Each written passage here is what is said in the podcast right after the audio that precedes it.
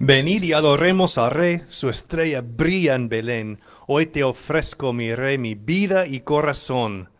Así es, hermanos, aquí estamos para ofrecernos al Señor en adoración. Vamos a orar y después entrar en la palabra para este día. Señor, gracias que podemos tener este espacio, aunque sea en aire libre, donde como iglesia podemos ofrecernos podemos venir y ofrecer nuestros pensamientos, corazones, nuestras vidas enteras para adorarte. Y ahora, Señor, vamos a enfocarnos en tu palabra. Sabemos que siempre estás con nosotros, pero cuando como iglesia estamos unidos en abriendo tu palabra, sabemos que es un momento único para escucharte, para escuchar un mensaje de, de como si tú fueras hablando directamente a nosotros. Momento profético.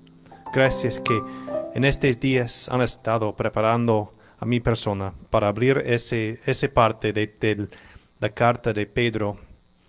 Y ahora, Señor, que tu Espíritu Santo mueve en este lugar, hablando por mi boca, usando la meditación de nuestros corazones unidos, para ser un momento que te da gloria. En el nombre de Dios Padre, Hijo y Espíritu Santo, oramos. Amén y amén. Hermanos, pueden tomar asiento. Vamos a irnos a la segunda carta de Pedro, empezando en el versículo 8 del capítulo 3. So, segundo Pedro, el tercer capítulo, empezando en el versículo 8. Y vamos a encontrar la lectura para este segundo domingo en Adviento el calendario de la iglesia empieza cada año con el primer domingo del Adviento, el domingo pasado. Entonces, esto es la segunda semana en el nuevo año de la iglesia. Y estoy muy, muy feliz que han tenido la oportunidad de estar aquí hoy, aun con todo lo que está pasando con COVID. Estamos aquí tomando las preparaciones necesarias para mantener todos seguros. Pero es importante que la iglesia siga adorando al Señor en medio de lo que está pasando, no solamente en la vida entera de este mundo, pero también en las vidas de cada uno de ustedes personales, que yo sé que ha sido un desafío en estos días. Ok, ¿todos están ahí en el tercer capítulo de Segundo Pedro? ¿Sí o no? ¿Ya están? ¿Están conmigo? Ok, vamos a empezar en el versículo 8. Dice, pero amados, una cosa no pasen por alto, que delante del Señor un día es como mil años y mil años como un día. El Señor no tarda su promesa, como algunos la tienen por tardanza. Más bien es paciente para con ustedes, porque no quiere que nadie se pierda, sino que todos proceden al arrepentimiento. Pero el día del Señor vendrá como ladrón. Entonces los cielos pasarán con grande estruendo, los elementos ardiendo serán deshechos, y la tierra y las obras que están en ella serán consumidas.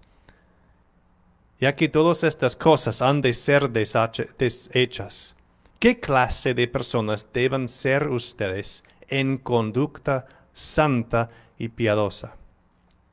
Aguardando y apresurándose para la venida del día del Dios. Por causa de ese día, los cielos, siendo encendidos, serán deshechos, y los elementos, al ser abrazados, serán fundidos. Según la promesa de Dios, esperamos cielos nuevos y tierra nueva, en los cuales morla la justicia.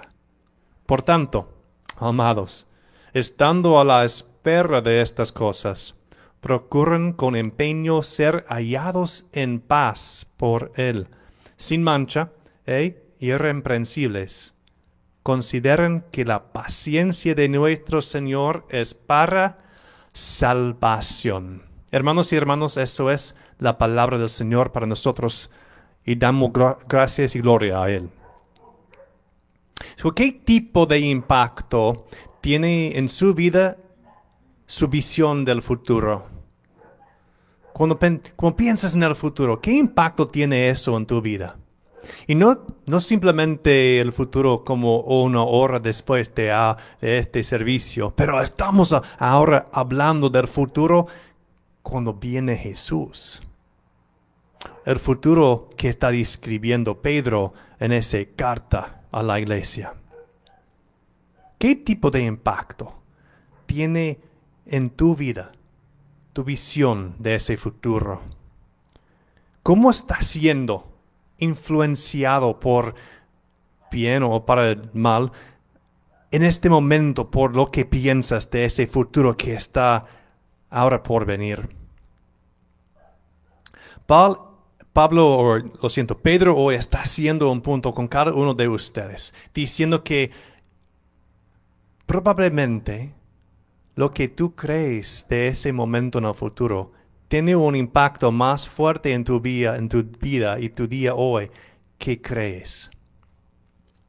Anoche estábamos allí en la casa. No sé si ustedes alguna vez han, mirado la película de, del Christmas Carol de Charles Dickens. Es una, es una linda historia de Ebenezer Scrooge y es un hombre bastante mal en su, en su conducta. Y entonces tiene que ser visitado de su pasado y el presente y el futuro para pensar mejor en lo que está haciendo en su vida. En esta parte de esa carta, Pedro está haciendo eso, misma cosa contigo. Eh, primero empieza en los primeros versículos del capítulo 3, pensando en el pasado, pensando en la creación de todas las cosas. Y ahora con esta parte, pensando en versículo 8, empieza de, concentrarnos en, el presente, presente. Pero lo más importante, lo que Pedro está haciendo hoy, es enfocando nuestros ojos en el futuro. Y quisiera poner ante tus ojos ese futuro, el fin de todo, el fin del mundo, el apocalipsis. El día cuando el Señor Jesús vendrá de nuevo la segunda vez, cuando va a venir para deshacer, como dice Pedro, deshacer todo. Pero no simplemente es Pedro que está describiendo ese futuro. De hecho, es Jesús que había hablado en primer lugar de ese futuro cuando Él va a venir otra vez. Las palabras que Pedro usa aquí, las palabras que vamos a ver que Jesús usó antes son bastante fuertes. Palabras que describen lo que va a pasar a ese mundo cuando Jesús vendrá. Ahora voy a leer de Mateo 24 y vamos a ver que Jesús dijo que Pedro está recordando cuando está escribiendo esta carta. Y esto serán las propias palabras de Jesús Dice en el versículo 36 de Mateo 24, pero acerca de aquel día y aquella hora nadie sabe, ni siquiera los ángeles de los cielos, ni aun el Hijo, sino solo el Padre. Porque como en los días de Noé, así será la venida del Hijo del Hombre. Pues como en aquellos días antes del diluvio estaban comiendo, bebiendo, casándose y dándose en casamiento hasta el día en que Noé entró en el arca. Y no se dieron cuenta hasta que vino el diluvio y se los llevó a todos. Así será también la venida del Hijo del Hombre. En aquel entonces estarán dos en el campo el uno será tomado, el otro será dejado. Dos mujeres estarán moliendo en un molino, la una será tomada y la otra dejada.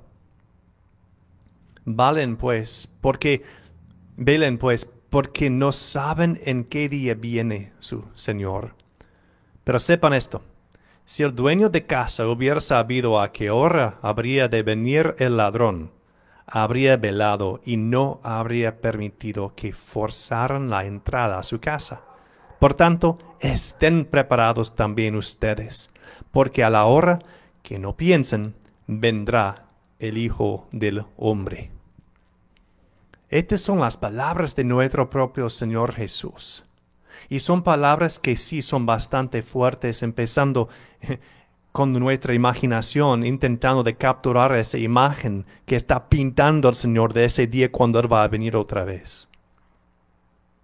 Y hay dos preguntas que Pedro, que Jesús está poniendo ante ti hoy. Y los dos son, uno, ¿cómo imaginas tu futuro? ¿Cómo imaginas? ¿Cómo estás imaginando? ¿Qué estás imaginando de ese día cuando Jesús viene? ¿Es algo que estás pensando, en, que, que tienes como un pensamiento en tu vida? Y la otra pregunta sería, ¿qué influencia tiene en cómo las palabras de Pedro son? En la clase de persona son las palabras de Pedro. ¿Qué influencia tiene en la clase de persona que está siendo hoy? Uno de los universidades hicieron un estudio sobre personas que han tenido una experiencia con siendo muy cerca a la muerte. Estos se llaman experiencias cercanas a la muerte o una ECM. Ejemplo de eso sería como un accidente automovilístico que es muy grave, que casi la persona en ese accidente casi murió. Otro sería de saliendo de un doctor que dice que tiene cáncer. O una persona viejo anciano en este día que, que sale positivo con el COVID. Muchas personas ahora están está enfrentándose con ese, esa experiencia de tal vez que la muerte está más cerca que pensaba. Y lo que, lo que hicieron en esa universidad es una investigación en la vida de esas personas dos años y ocho años después de pasar por esa experiencia, experiencia fuerte en su vida, experiencia cerca a la muerte. En particular, estaba leyendo sobre ese estudio, esta investigación que hicieron, y fue en el año 2015, y particularmente en los casos de las personas que tenían un, paro cardíaco, que eso tenían un heart attack. Y eso es lo que dice. Eso es sus propias palabras en el, en el estudio que hicieron, publicado. Encontró que todos los sobrevivientes de un paro cardíaco, cardíaco en el seguimiento de dos o ocho años después eran más seguros de sí mismos, socialmente conscientes y más espiritual que antes del evento. Y también mostraban una mayor empatía y intuición, un mayor interés en la espiritualidad y menos miedo a la muerte. Eso me fascina. Me fascina porque es, es un ejemplo de cómo la ciencia puede ayudar a la iglesia de predicar. Aquí podemos ver que la ciencia ha podido estudiar cómo una persona sí tiene en su dentro de sí mismo el deseo de acercarse a Dios, un deseo de entrar en lo que es la espiritualidad y aún el deseo de ser más recto en su vida, más digno de seguir los pasos del Señor en su vida. El estudio dice que cada uno de esas personas que estudiaron, cada uno, después de dos o ocho años, pudieron notar en sus vidas una diferencia en siendo, podemos decir, más cristiano, más dedicados a una vida que glorifica a nuestro Dios. Now, sabemos en la iglesia, eso no, no va a darnos un asusto. Sabemos que eso es porque Dios creó adentro de cada ser humano el deseo de seguirlo. Es como fue creado Adán y Eva en el jardín. Dios los puso ahí para tener una relación lindísima con Él, acercando a Dios para cualquier necesidad que, que surgía. Y eso siempre está dentro de nosotros. No somos rebeldes. A veces queremos seguir nuestros propios caminos y buscar nuestra propia salvación. definir por nosotros mismos qué es la justicia, qué es una vida digna. Pero muy profundo dentro de nuestros seres, en la fundación de cada persona, podemos decir, es el diseño de nuestro Creador. Y de tener esa experiencia cerca a la muerte, es como ese momento, esa experiencia está activando lo que realmente está dentro de nosotros. No podemos ocultar lo que está dentro de nosotros como una luz que de repente enciende. Es como en nosotros hay esa necesidad de Dios. Recordamos que tenemos que depender en algo mejor, más grande de nosotros mismos. Yo veo que Pedro y Jesús antes, con sus palabras fuertes del fin, está intentando de crear una vida y una imaginación de cada uno de ustedes una experiencia con el fin o con la muerte. Una experiencia que puede otra vez encender la luz adentro de nosotros. Que puede despertarte. En el viento, el gran punto de esta estación, de esta jornada hacia Belén, es para que la iglesia se despierte. Y por eso tenemos esa lectura hoy. En Pedro está acercándote, está acercando a ti. Está, es como Pedro está poniendo sus manos en sus hombres y está sacudiéndote. ¡Ey, despierte! Es el tiempo para nosotros de entender lo que realmente está pasando en este mundo. Sí, vivimos en el presente, pero ya sabemos el futuro. Ya sabemos lo que viene.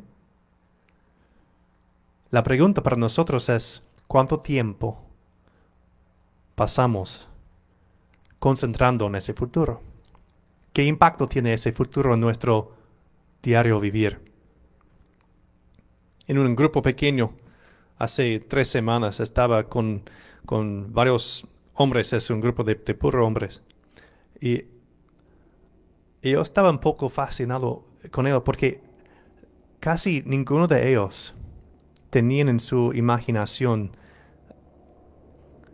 que el cielo es algo que debe estar impactando su vida desde ya. Todos creen, todos creen que el Señor va a venir. Si yo iba a preguntar a ti hoy, yo creo que dirías, sí, yo, yo creo que el Señor va a venir. El Señor vendrá, sí, yo creo eso. Yo creo en el cielo. Yo creo. Pero es como la realidad del cielo o la realidad que el Señor vendrá. No está tomando un efecto en, tu diario vivir. Es como existe pero no tiene un impacto.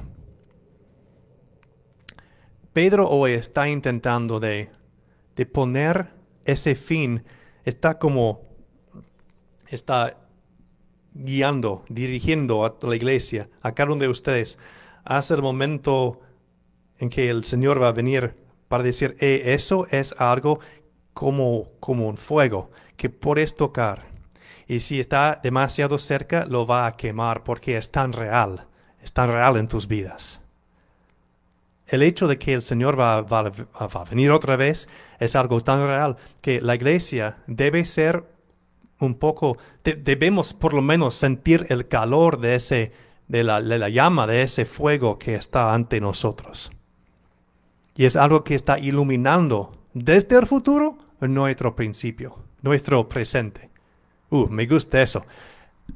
El cielo, que, que nuestro Señor Jesús vendrá, es una luz en el futuro que debe estar ilumbrando tu presente. Oh, that's a great Facebook quote right there. We need to, we need to put that up later la luz del cielo, la luz del futuro cuando Jesús vendrá. Esto es la llama, eso es el fuego que debe estar iluminando tu presente. Pedro dice dos, dos puntos importantísimos del cielo, de la experiencia que tendremos cuando Jesús vendrá de nuevo hay dos cosas que dice. Uno está en el versículo 13. pueden encontrarlo conmigo, versículo 13, donde dice, según la promesa de Dios, esperamos ¿qué? Cielos nuevos y tierra nueva, en los cuales mora la justicia. ¿Ok? Es uno. Y dos, en el fin del versículo 15 dice que consideran, consideren que la paciencia de nuestro Señor es para salvación. Estamos recibiendo dos, por lo menos dos cosas increíblemente importantes para nosotros como hermanos cuando Jesús venga de nuevo. Uno es salvación y otro es entraremos en una realidad, en una existencia donde mora la justicia. Y no sé cuáles de los dos quiero, quiero tratar primero porque son, los dos son tan importantes para nosotros hoy. Creo que empezaré con la salvación. Jesús hace dos, uh, dos, dos mil años vino en este mundo murió en la cruz, resucitó de entre los muertos, muertos, para entregar a nosotros la salvación. ¿Quién cree eso? ¿Todos aquí? ¿Ok? Pero hoy día hay muchos, hay muchos días cuando siempre sentimos que necesitamos ser salvados de algo. El Señor vino para salvarnos, pero siempre estamos esperando para recibir, para entrar completamente en esta salvación. Es algo que Pedro dice que está guardado como una herencia allí en los cielos. Ya lo tenemos. Pero sabemos que cada día cosas pasan y nos hace ponernos en las rodillas orando, Señor, ayúdeme con eso. Estoy pasando por ese momento tan difícil, necesito ser salvado. Hermanos y hermanas, en el día que Jesús vendrá, en el día que Él está aquí con nosotros otra vez, en ese día vamos a entender, conocer la salvación completa. En ese día, cuando Jesús está aquí otra vez, cuando ya haya venido de nuevo, vamos a entrar plenamente, completamente, totalmente en esa salvación que Él ha ganado por nosotros en la cruz del Calvario. Y por eso Pedro dice que debemos anhelar, desear ese día. Debemos desde ya estar esperando, esperando y intentando, dice como tal, dice, aguardando y apresurándose para la venida del día de Dios. Pedro dice que debemos estar enfocados de tal manera que estamos aún pidiendo a Dios, por favor, que venga más pronto. Porque queremos entrar completamente en esa clase de salvación. Como iglesia podemos estar aquí adorando al Señor por algo que viene cuando Él venga. Glorificamos el nombre de Dios por nuestra salvación, pero también sabemos, aun siendo cristianos, que nos hace falta en ese mundo. Lo que nos hace falta es que el Señor venga de nuevo y hace todas las cosas nuevas, entregando a nosotros las llaves para entrar plenamente, completamente, totalmente en ese morado que el Señor ha preparado para todos de nosotros. Para entrar en su gloria y tener nosotros mismos nuevos cuerpos que son perfectos. Hermanos y hermanas, estamos esperando tomar control, tomar en nuestras propias vidas ese tipo de perfección, ese tipo de clase de salvación que sí viene cuando Él venga. Y la segunda cosa, dice Pedro aquí en el versículo 13, es que en ese día, en aquel día cuando Jesús venga, vamos a estar entrando en una nueva realidad donde mora la justicia. Oh, me encanta ese, ese concepto. Que sea completamente una vida de justicia. Muchos de nosotros hemos visto muchas partes del mundo aquí. Tal vez es porque hemos sido nacido en otro lugar o porque hemos viajado. Y sabemos que no solamente aquí en Canoga Park, pero en todo el mundo existe la injusticia. De hecho, eh, está en el nivel del fundamento, es como en la fábrica de la existencia del ser humano, de crear sistemas de injusticia en este mundo. Hermanos y hermanas, cuando Jesús venga, me encantan las palabras acá. Dice que el, cielo, los cielos pasarán con grande estruendo, los elementos ardiendo serán deshechos. Es como en ese día, en cada parte de, de este mundo que ahora no está en balance, que está basado en injusticia, van a prender en fuego y no existirá jamás. Y para personas que conocen la injusticia de este mundo, que siempre se siente que ese mundo está en contra de, de mi persona, ese tal vez sería el evangelio más poderoso que el Señor podría entregar a nosotros. Que viene un cielo, viene un futuro, viene el reino de Dios. Cuando Jesús como rey de reyes va a tomar control, un control completo de este mundo. Y su justicia va a morar en cada rincón de la creación.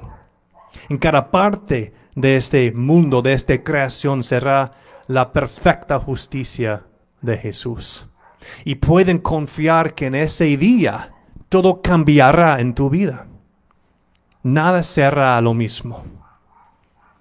De ese día en adelante, por la eternidad, no será ni una persona que pueda tomar ventaja de ti.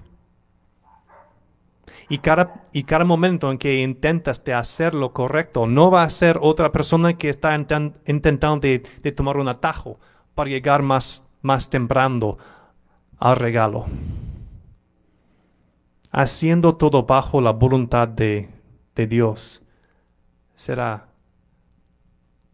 la manera en que todo existe. ¿Pueden imaginar tal lugar? de completa justicia, de paz completa, de un shalom de Dios. Ok, so, como iglesia, cuando levantamos nuestras voces para hablar en contra de, la injusticia en este mundo, es importante. Pero también debemos entender que en este mundo, hasta que Jesús venga, no podemos ver el cambio que realmente quisiéramos ver debemos levantar nuestras voces en contra de, la injusticia. E, es algo que tenemos que hacer desde ya. Pero también comprender que en este día solamente vamos a poder ser como ese profeta en el desierto, proclamando arrepentimiento, esperando, esperando que solo vamos a ver ese cambio. ¿Cuándo? Cuando Jesús venga de nuevo. Cuando Él está aquí conmigo, contigo, con nosotros. En ese día van a tener su salvación completa y van a vivir en una creación nueva donde hay una justicia perfecta. Y eso nos dirige a la segunda pregunta. La segunda pregunta siendo, ¿qué influencia tiene esto en la clase de persona que está siendo hoy. ¿Qué influencia tiene esto en la clase de persona que está haciendo hoy. Pero en eso solo tú puedes responder. Oremos. Señor, gracias que has prometido que vendrá de nuevo, que vendrás aquí para hacer todo nuevo, para llevarnos a la salvación y para hacer una creación basado en tu justicia completa. En las maneras en que hoy nos sentimos la necesidad de ser salvos, Señor, ayúdanos de concentrarnos en ese futuro cuando vendrás. Hoy, cuando vemos la injusticia que nos rodea y los sus sistemas demasiado grandes para, para que sean cambiados por nuestras manos, mientras que actuemos, Señor, también ayudarnos de concentrarnos y pedir que vengas, porque sabemos que vas a traer la justicia total. Y Señor, por las personas que conocemos, que están tal vez aquí en este momento mirando online, que están parte de nuestra vida, es que todavía no conoce a ti como ese ese Salvador o que esa persona que va a traer la justicia. Para personas que anhela eso, que desea que sea diferente sus vidas o este, este mundo. Señor, estoy orando para que tú plantees las semillas de fe en estas personas. Que los lleves a tus pies cada persona, cada, persona está bajo tu, tu amor. Estás llamando a cada uno. No hay nada que hemos hecho que puede quitarnos de tu amor.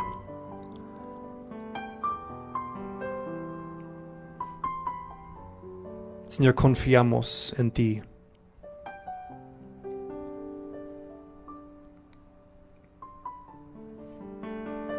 Señor, confiamos en que tú vas a venir y en ese día entraremos en la salvación que has guardado por nosotros, hecho por tu muerte y resurrección. Señor, confiamos hoy también que la justicia vendrá, que, que por tu mano potente harás correcto todas las cosas. Pondrá todo en su lugar. Y hoy queremos decir gracias. Porque estás haciendo todo eso por nosotros. Y para nosotros. Y queremos levantarnos como la iglesia con la voz de luz en este mundo de oscuridad para declarar que hay un Dios viviente que está actuando, que está moviendo y que ha prometido que vendrá para hacer todos nuevos, para hacer un cielo nuevo, para hacer la tierra nueva, donde mora la justicia. El nombre más poderoso de todos los nombres, el nombre de la salvación de cada persona, el nombre de la justicia Oramos, Dios Padre, Hijo y Espíritu Santo. Amén. Amén. So, si eres una persona que está intentando de entender mejor el tema de Dios, qué es ser cristiano, qué es seguir a Cristo, qué es la, esperanza que, que puedo recibir de siguiendo a Él, por favor, acércate, acércate a mí para hablar más o a uno de los ancianos, ancianas de nuestra iglesia. Porque existimos como iglesia para, para recibir personas que están sintiendo que el Señor está moviendo en su vida, haciendo preguntas, haciendo que la persona piense, ah, tal vez hay más aquí que yo puedo ver. Si eres esa persona, acércate a mí o a uno de los ancianos y ancianas y vamos a seguir la conversación de fe. Porque lo, la razón de que existe la iglesia es que otras personas pueden entrar en esa esperanza, en esa fe, en esa salvación que Jesús provee a nosotros. ¿Ok? Otro, otro anuncio es que en la, la noche bueno vamos a tener un servicio especial aquí. Y es, es un servicio para toda la iglesia. Vamos a estar aquí a las cuatro y media para menos de una hora. Y vamos a tener velas, vamos a cantar um, Mundo Paz y también... Noche de paz. Y también los otros famosos, lo siento. ¿no? y tendremos la oportunidad de, de, pausar como iglesia en medio del COVID, en medio de todo. Vamos a eh, dejar la comida cocinando en la casa por un ratito, venir aquí para glorificar eh, el Señor en esa noche como iglesia, como familia, marcar ese momento. Eh, van a estar saliendo de aquí de nuevo a las cinco y media. So tendrán toda la noche para festejar y celebrar la noche buena. Pero el 24 vamos a estar aquí afuera. Será como fue esa noche hace dos mil años. José, María, Jesús afuera en el estable, allí con el pesebre. Así vamos a estar aquí al aire libre. Qué perfecta manera de celebrar en ese momento. So espero ver muchos de ustedes en ese día, tal vez todos en ese día con mi familia y vamos a tener un servicio celebrando ese nacimiento de nuestro Señor Jesús. Ok, vamos a ponernos de pie y quiero hacer una bendición final sobre las vidas de ustedes. Siempre tenemos los, eh, las estaciones de la ofrenda, pueden también ir a nuestro sitio web, en el website, y ahí hay un, hay un lugar donde puedes uh, hacer la ofrenda si es más fácil para ti ahí. Pero recibe esa bendición. Señor, este ha sido días de desafío. Y aquí estamos como tu pueblo. Hemos acercado a ti porque sabemos que tú eres el único Salvador y en tus manos solamente existe la justicia perfecta. Queremos pedir por bendición sobre nuestras vidas, sobre nuestras familias, pidiendo por salud y por recuperación a las personas que están enfermos. Señor, sabemos que tú vas a estar con nosotros en cada paso de nuestras vidas. Ahora, Señor, en que vamos a salir de ese servicio de adoración, que sea tú guiando cada momento de nuestras vidas, ayudándonos a enfocarnos en ese día cuando vendrás de nuevo, ese día cuando recibiremos completamente nuestra salvación. Gracias Señor por tu presencia en nuestras vidas. Y ponemos nuestras propias vidas y las vidas de nuestros esposas, esposas, familiares, nuestros niños, los ponemos todo en tus manos. Diciendo gracias por la bendición que vendrá en esta semana. En el nombre de Dios, Padre, Hijo y Espíritu Santo. Amén. Amén. Que se vayan en paz en la gloria de Jesús.